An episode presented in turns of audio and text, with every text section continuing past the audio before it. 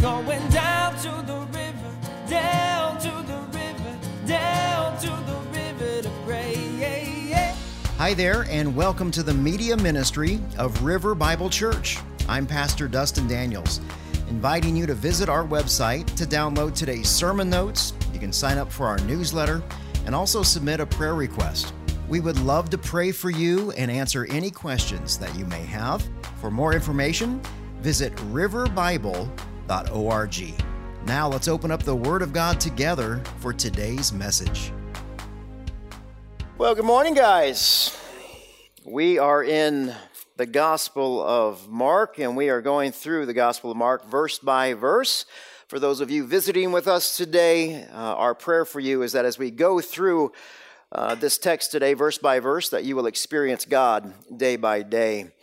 Um, Mark chapter 9, verses 14. If you have your Bibles, go ahead and turn there. And as you do that, let me review from last Sunday. Last week, the Holy Spirit of Almighty God, He, he taught us about the suffering of God and the glory of God. And as I was preparing for this message, I found two passages that I just had to share with you from last week. Two new ones. They both come from uh, the book of Hebrews. Hebrews chapter 2, verse 10, the Word of God says, It was entirely appropriate that God, that He should make the pioneer of their salvation perfect through suffering. Hebrews chapter 5 verse 8 the word of God says although he was a son so that's Jesus he learned he learned obedience from what he suffered. So in other words Jesus as the second person of the Trinity he became perfectly obedient to God the Father. And how much more we. We also witnessed how dangerous it is to focus on one or two verses and not the other passages in Scripture that discuss the same subject. Because the disciples, they were so focused on Jesus being a conquering Messiah that they couldn't see that he was ordained to be first a suffering Messiah. We also learned about Elijah and John the baptizer and how these two men, one from the Old Testament and one from the New, how they are messengers that proclaim that Jesus Christ is God in the flesh. And one of our key points from last week was this that John the Baptist, he introduces the suffering Messiah, while Elijah introduces the conquering Messiah. And we learned how these, these two introductions of Jesus are two separate events. And then lastly, we took a, a surprising look at how the transfiguration of Jesus and the cross of Christ, how they are one and the same. And then we applied all of this by uh, discussing if, if we don't see how the glory of Jesus and the suffering of Jesus, how those are two sides of the same coin, we're going to have a tough time understanding what's going on in our world, what's going on in our lives. We're not going to understand the suffering of the world, the reality of sin, the cost of sin, the grace in which God has given to us um, that Jesus offers through his blood, that is eternal life versus eternal death. And then lastly, our own suffering. If we don't understand that suffering and glory from Jesus, they are one and the same. So, all of that to say, today's scripture passage is a classic example of how quickly a mountaintop experience turns into a deep, painful valley in the matter of moments. How many of you have had an amazing devotional or quiet time in, in the morning with the Lord, and as soon as you close your Bible, bam, the phone rings text message, you check your email. Don't ever check your email before a uh, before your quiet time. All right? So you close your Bible and everything's going and you're like, "Really, Lord, this is how we're going to start this day." All righty. Well, Peter, James, and John, they experienced the glory of God with the transfiguration the night before. And really, this is as good as it gets. You know, we could call that a spiritual high if we wanted to, to use that terminology. But today, Jesus, Peter, James, and John, they're walking down the mountain and they're going to meet up with the other nine disciples. And before they even are able to greet one another, there's a problem. And it's not just a little problem, it's a big problem. This really is as low as it gets for the 12 disciples. Uh, we're going to see one of the biggest fiascos in their ministry today. What is the fiasco and how do they respond to it? Well, let's find out. If you would, please stand for the reading and the honoring of God's word. Mark chapter 9, verses 14 and following. When they came to the disciples, they saw a large crowd around them and scribes disputing with them. And when the whole crowd saw him, they were amazed. And they ran to greet him. And he asked them, What are you arguing with them about? Someone from the crowd answered him, Teacher, I brought my son to you, and he, he has a spirit that, that makes him unable to speak. Whenever it seizes him, it throws him down. He foams at the mouth, he grinds his teeth, he becomes rigid. And I asked your disciples to drive it out, but they couldn't. And he replied to them, Oh, you unbelieving generation. How long will I be with you? How long must I put up with you? Bring him to me. So they brought the boy to him. And when the spirit saw him, it immediately threw the boy into convulsions. And he fell to the ground and he rolled around, foaming at the mouth. How long has this been happening? Jesus asked the father. From childhood, he said. And many times it has thrown him into the fire or to the water to destroy him. But if you can do anything, have compassion on us and help us. And Jesus said to him, If you can. Everything is possible for the one who believes. And immediately the father of the boy cried out, I do believe, but help me with my unbelief. And when Jesus saw that a crowd was quickly gathering, he rebuked the unclean spirit, saying to it, You mute and you deaf spirit, I command you, come out of him and never enter him again. And then it came out, shrieking and throwing him into terrible convulsions and the boy became like a corpse, so that many said, Well, he's, he's dead. But Jesus, taking him by the hand, he raised him up and he stood up. After he had gone into the house, his disciples asked him privately, Why couldn't we drive it out? And he told them, This kind can come out by nothing but prayer. These are the very words of God for us this morning. So, Father in heaven, you have an amazing passage of Scripture that's going to show us unbelief and what it looks like to have faith and a small amount of faith and what you can do with that small amount of faith. No matter where we are with our journey today, Lord God, let us hear from you directly.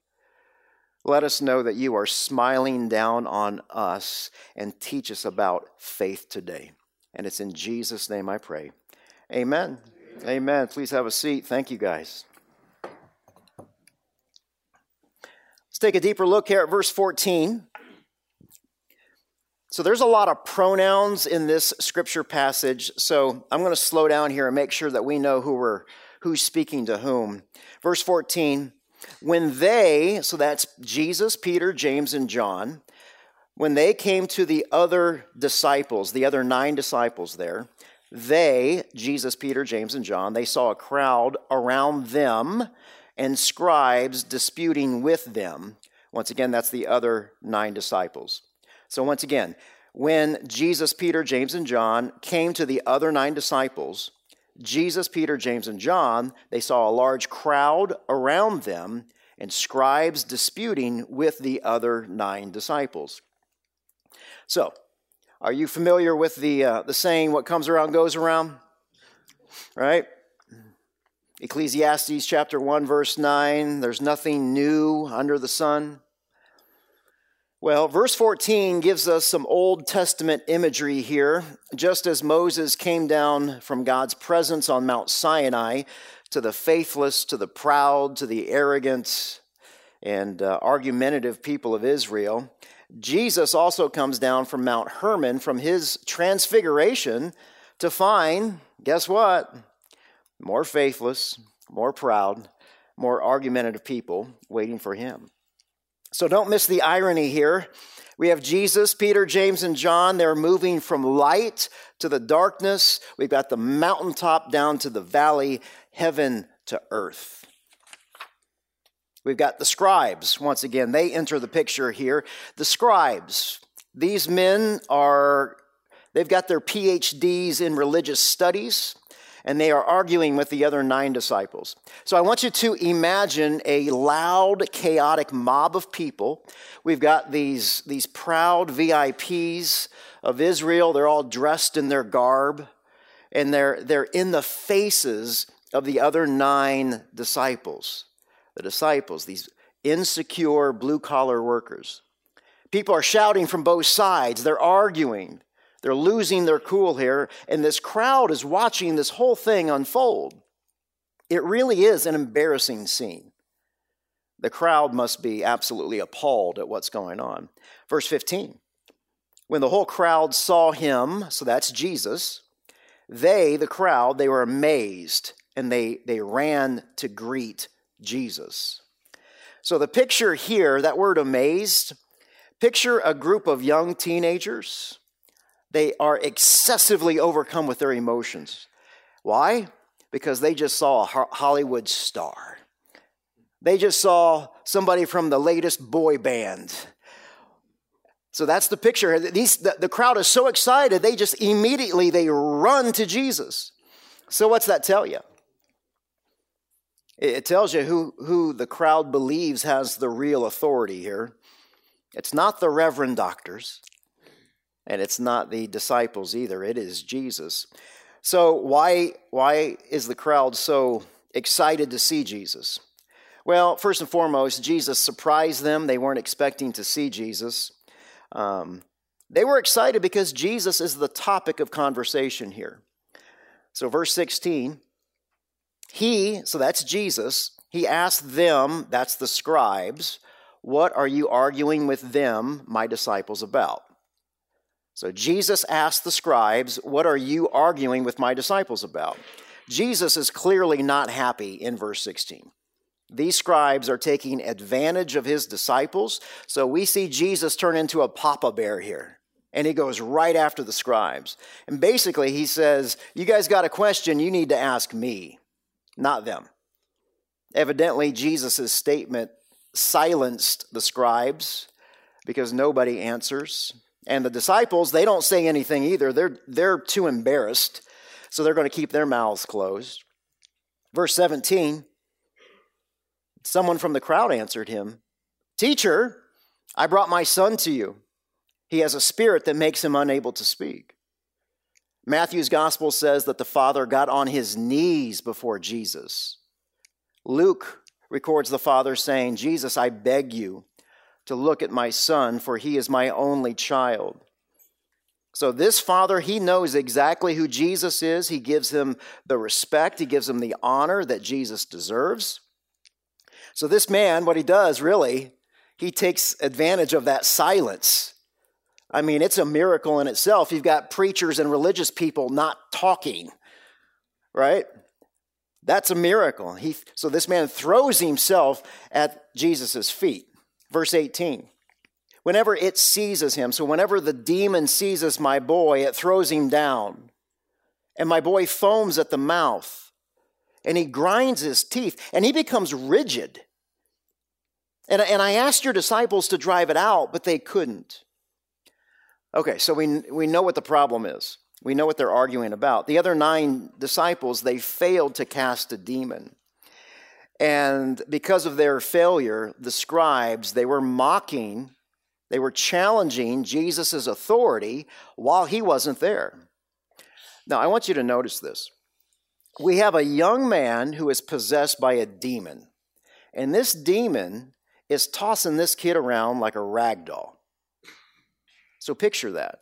Picture the demon body slamming this child on his head.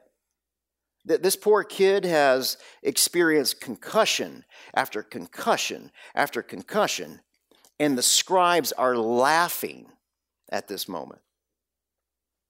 They're laughing at the disciples for trying to, to, cast it out, that they failed to do so.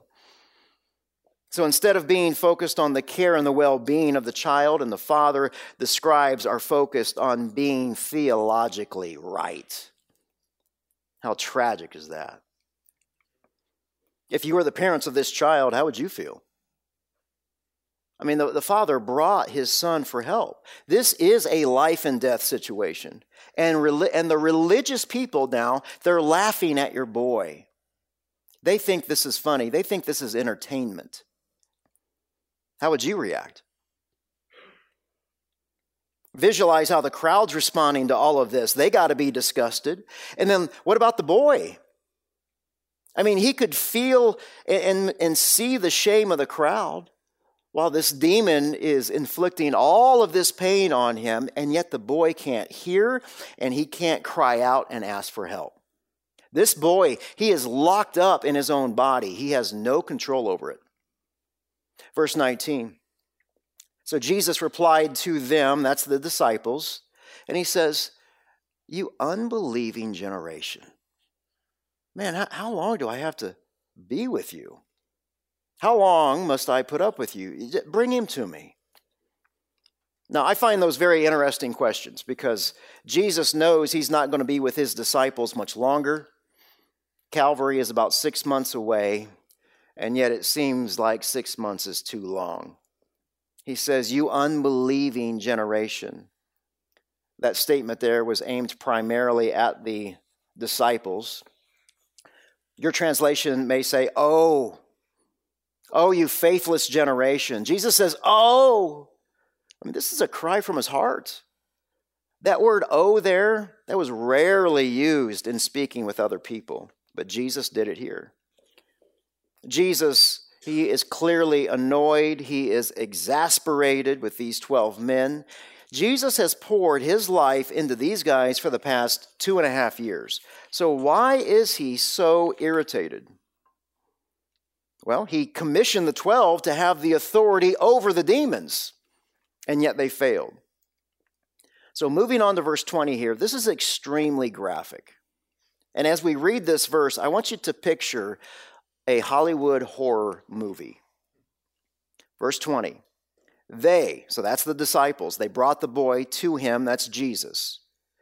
And when the Spirit saw Jesus, the Spirit immediately threw the boy into convulsions. And he, he fell to the ground and he's rolling around and he's foaming at the mouth. How long has this been happening to him? Jesus asked. From childhood, his father said. Now, why would Jesus ask this question? And does it really matter how long this has been going on? I mean, it doesn't really have a bearing on, on the boy's pain, it doesn't have a bearing on, on the father's helplessness. Jesus asked this question because he wanted the father to tell his story. There's no doubt that this guy has gone to doctors, he's gone to medical doctors, he's gone to Pharisaic exorcists, he's possibly gone to witch doctors. I mean, this man is desperate. Wouldn't you be desperate? from childhood. No one's listened to him. And yet, Jesus, Jesus is the wonderful counselor. And he allows the Father to bear his pain for all of these years. So the Father continues here, verse 22. He goes on, he says, Many times the demon has thrown him into fire or water to destroy him. But if you can do anything, have compassion on us and help us.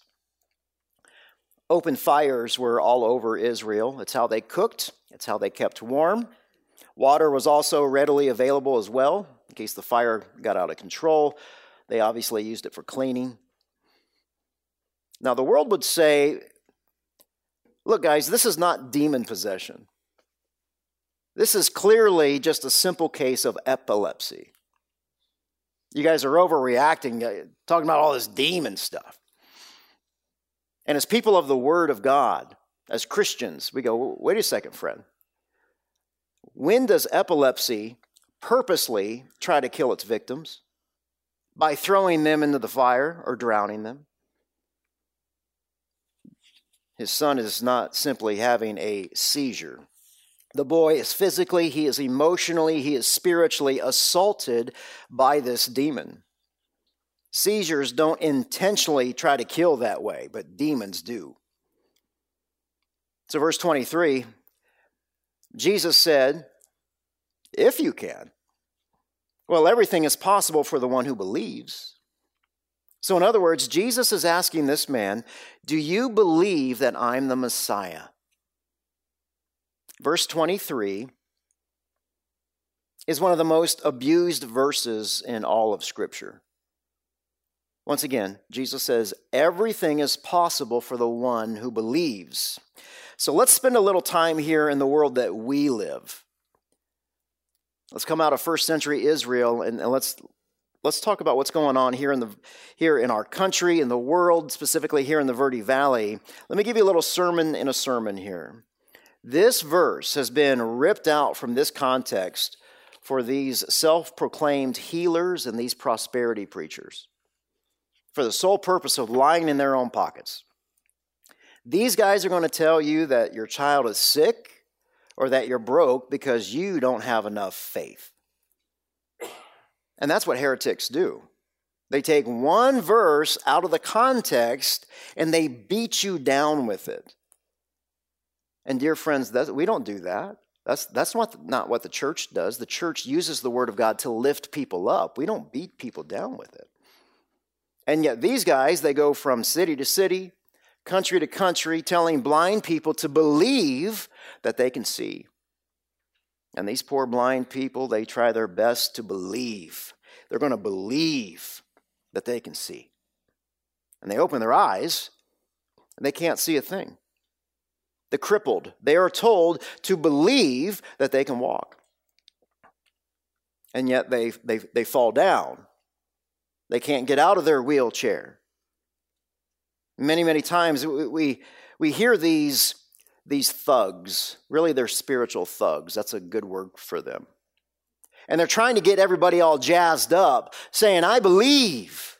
I believe in Jesus' name. You are going to be made well. I command the sickness to be gone. I command in Jesus' name that you're going to be made well. I believe that Christ can heal him, and I am going to pray in faith, and I know that I will be answered. You go, man. You're getting all that from this verse.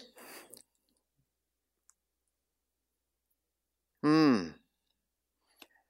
No, dear friend, that, that, that kind of prayer, that style of prayer, it goes well beyond God's word. Notice the, notice the style of prayer here. I command, I believe, I'm going to pray, I know that I will be answered. Me, myself, and I, me, myself, and I, me, myself, and I. Dear friends, that is the unholy trinity of mankind. And regardless of how many times someone says in Jesus' name, in Jesus' name, in Jesus' name, or they, they speak in Christianese, the prayer is still all about them. So let me show you key point number one today. All things can be done for the one who has faith, but your faith must submit to the will of God. All things can be done for the one who has faith, but your faith must submit to the will of God. So please don't hear what I'm not saying. I'm not saying that God doesn't heal today, because He certainly does. He undoubtedly does. But here's the question when you look at a verse like this, what else does God's word say about healing? What's it say about faith? Because Scripture interprets Scripture. Write down James chapter 5, verse 13 if you're a note taker. James chapter 5, verse 13. So when you look at when you look at someone who's praying these kind of prayers, you know, is this person a true prophet? because there are prophets in our day and age, there's no doubt about that. And healing does happen, no question. But did the Holy Spirit say it was God's will for this person to be healed? Because if that's the case, God will use that man to heal that person. No doubt. But the problem is, is when we take verse 23 and we make it a blanket statement that applies to everyone who is sick. I mean, think about the prophets in the Old Testament. Did they heal everyone that, that they came across?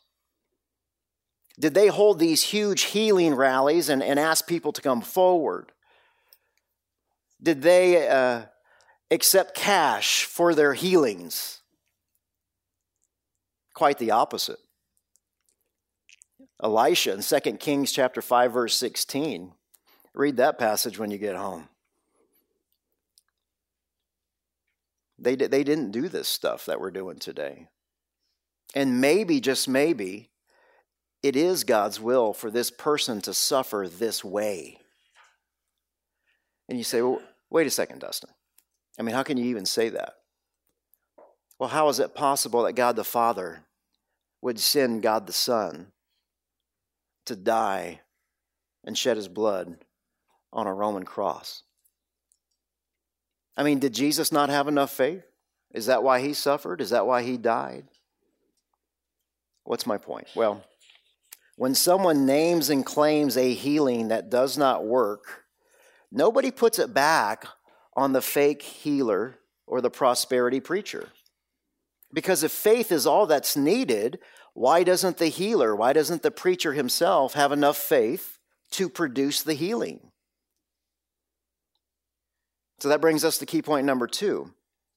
Nobody is able to create faith in and among themselves. Nobody is able to create faith in and among themselves.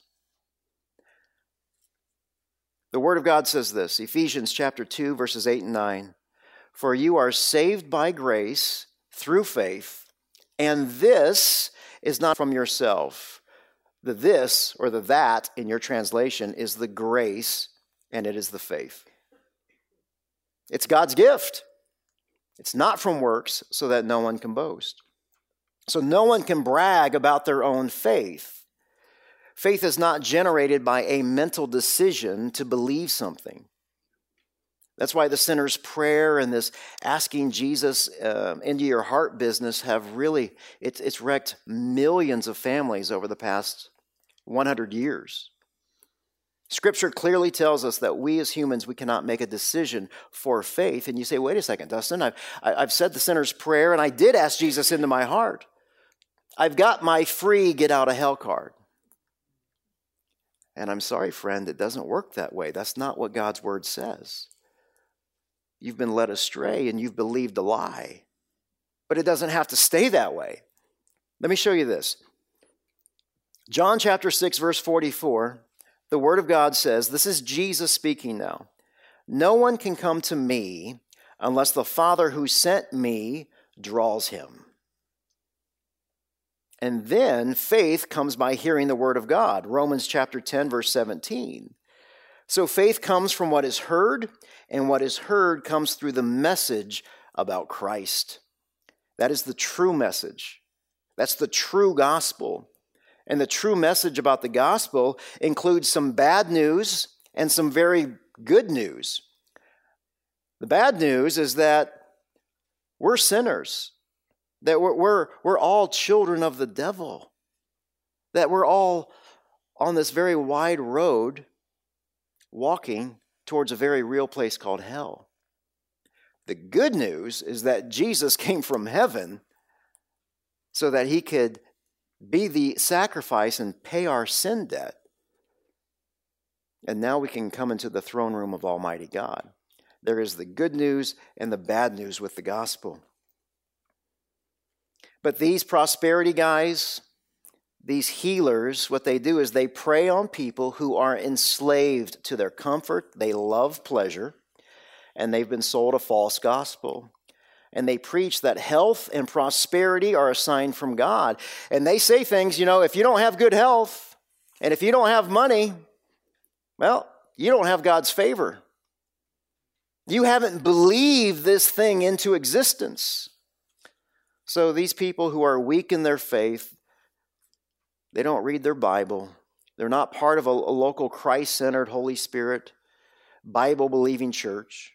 They're not being discipled, so they're disconnected. They are sheep without a shepherd, and they're hurt, and they're away from the herd, and that means they're vulnerable. You've seen the Discovery Channel documentaries, haven't you? There's an animal away from the herd, and there's a roaring lion stalking it. And these scammers, they turn around and they blame them, the people who don't have enough faith. So the bullies take their money, go on to the next city.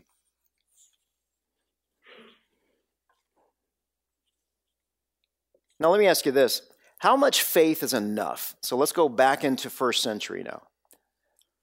How much faith is enough?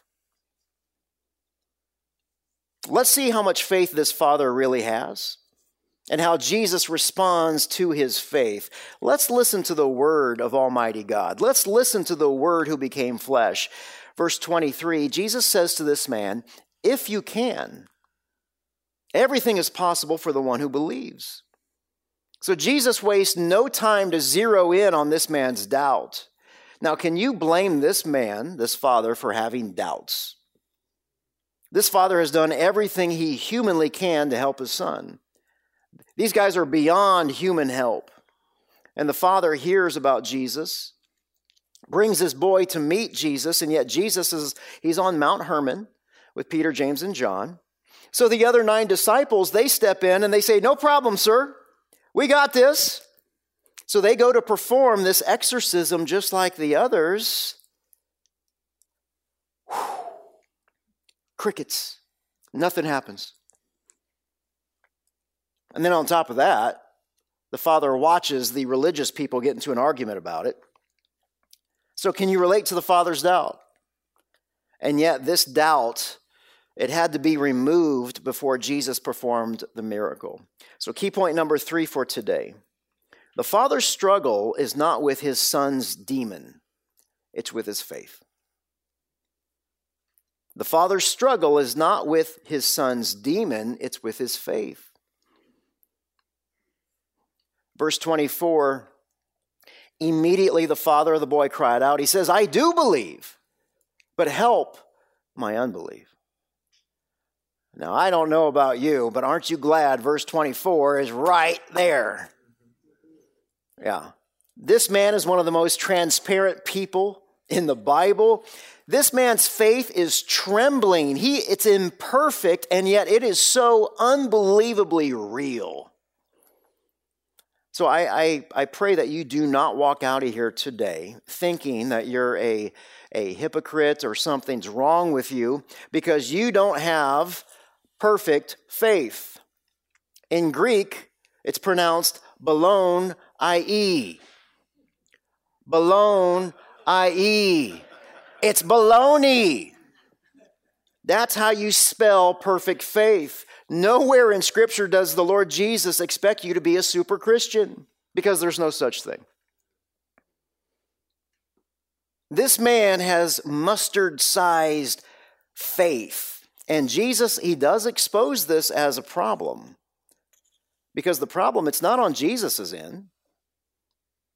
The problem is not Jesus is unwilling to cast out the demon. Jesus is more than willing.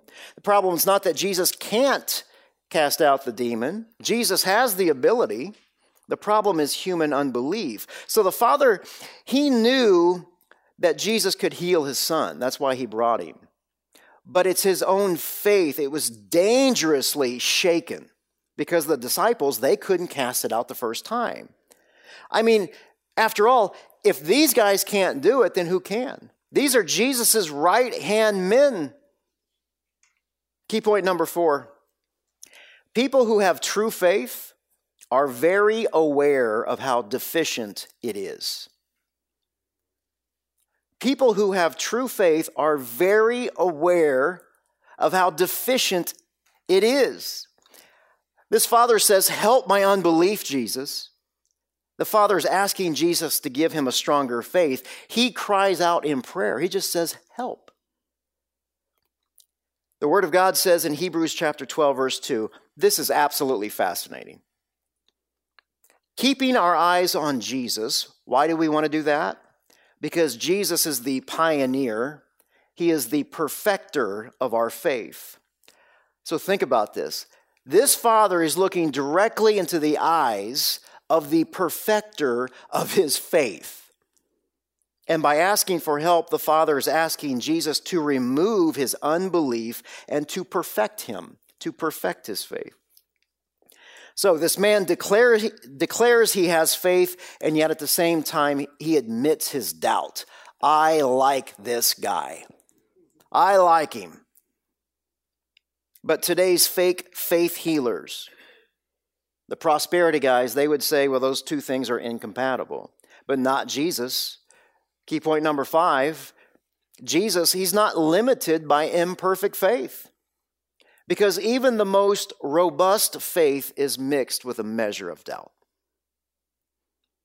Jesus is not limited by imperfect faith because even the most robust faith, even the most seasoned Christian, you've been walking with the Lord 40, 50, 60 years, you still have a measure of doubt. So, in other words, all you need is the faith of a mustard seed. Jesus did not expect the Father to overcome all of his doubt at this moment, but Jesus did need to move the needle forward here with this man's faith.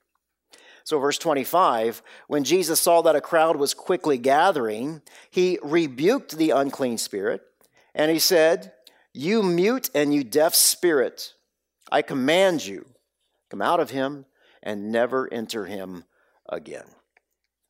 So, this father and this son, they've been through enough. And the Lord Jesus, he prevents the demon from ever re entering the boy. Verse 26 Then the demon came out, and it was shrieking. It threw the boy into terrible convulsions, and the boy became like a corpse, so that many said, Well, he's dead. He's dead. No, no, no, no, no, no. That can't be right. Was the father's faith, was that not enough? Did he not conjure up enough faith for his son to be healed? Is this his fault? I mean, what's going through the father's mind? You see the father looking at Jesus going, Jesus, uh uh-uh, uh this, was, this was not supposed to happen. And once again, the 21st century faith healers would say, I told you, you didn't have enough faith. But see, the faith healers and the prosperity guys of today, they don't know God's word or they misinterpret it. Because there are themes throughout all of Scripture regarding how it, things must get worse before things get better. Just look at the cross of Christ. Verse 27 So Jesus, he walks over and taking him by the hand, he raised him, and the boy stood up. The Gospel of Luke says that Jesus gave the boy back to his father. I mean, how precious is that? A child of the devil has been freed from the power of darkness. Key point number six what you do with your imperfect faith is crucial. What you do with your imperfect faith is crucial. The Father had imperfect faith. He placed his weak and his feeble faith and he, gave, he just gave it to Jesus. He gave everything he had to Jesus. So, key point number seven he believed with what faith he had. He believed with what faith he had. So, in other words, this, this father's faith was sufficient. Unbelievable. Now, what's the significance of the boy lying like a corpse? Well, it kind of looks like a resurrection, doesn't it? it? It's not, it's a symbol. It's a symbol for the disciples. Verses 28 and 29, we've got a transition here. The crowd leaves. The disciples, Jesus, they're, they're walking back to a house. We don't know what house this is. But after he had gone into the house, his disciples asked him privately, Why couldn't we cast it out? And he told them, Well, this kind can come out by nothing but prayer. So when Peter, Jesus, James, and John, when they were on Mount Hermon, the other nine disciples, they were just going about their work. It was business as usual for them. They were preaching and they were casting out evil spirits. They were casting out evil spirits and they were preaching. But when they came to this particular demon, they failed. So I want you to imagine this. Nathaniel, he says, I'll take care of this. He tries it, he fails. Matthew said, That didn't sound that doesn't look right. Let me let me try. He tries and he fails. Then the other seven disciples, can't you see them kind of pushing each other to get in line to see if they can do this? Because they're doing what they've always done. Because what they've always done has gotten them a, certain success in ministry. It's worked, but not today. So we've got Philip. He tries, he fails. Bartholomew, Thomas, James, the other James, Thaddeus. We've got Simon the Zealot. Imagine Simon the Zealot trying to cast out this demon. Judas, he tries, nothing works. Why? Why does nothing work? Because they all have a bad case of the normals. They wrongly believe that this spiritual gift was given to them by Jesus and it was under their control. They believe that they could exercise this gift at their will, at their choosing, at their command. And they failed to realize without complete dependence on Almighty God, they've got no power at all. In other words, all these religious guys around and nobody thought to pray. That kind of sounds like another sermon for another day, doesn't it? And nobody thought to pray because everybody's too busy arguing with one another. And Jesus says, This kind, this kind of demon, this demon caused the boy to be deaf and mute. So it, there's no way that a human can communicate with this, with this boy. And the only way a mute and deaf spirit can be cast out is by the power of God. This is known as a messianic miracle. Now, in verse 28, you're going to notice here that the emphasis is on themselves. Why couldn't we cast it out? Why couldn't we cast it out?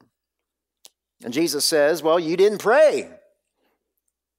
Now, at this moment, I want you to picture Peter saying, Well, wait a second, Jesus, you didn't pray either. And Jesus says, Nope, I didn't have to. The boy's father did. Verse 22 Have compassion on us, help us. Jesus. Verse 24, I do believe, help me with my unbelief. The Father says, help twice. How many times have you prayed that prayer to where you say, God, I, I just need your help? The man had done everything that he was supposed to do. He prayed. Praying is something that the, the disciples, they, they didn't do. They didn't take the time to do it. So, this really is an amazing lesson on faith, on the reality of unbelief. And I, I, just want to encourage you guys when you are assaulted with your, with your doubts, when you are doubting your faith and your, your faith becomes frail, I want to encourage you to go to the source of your faith, and that is the Word of God. Reading the Word of God by the Spirit of God will help you with your unbelief. Because key point number eight prayer is the action side of faith. Prayer is the action side of faith. That's what we do. And how many times do we as a church we go, "Well, I've tried everything else. I guess I'll pray now." I'll just pray.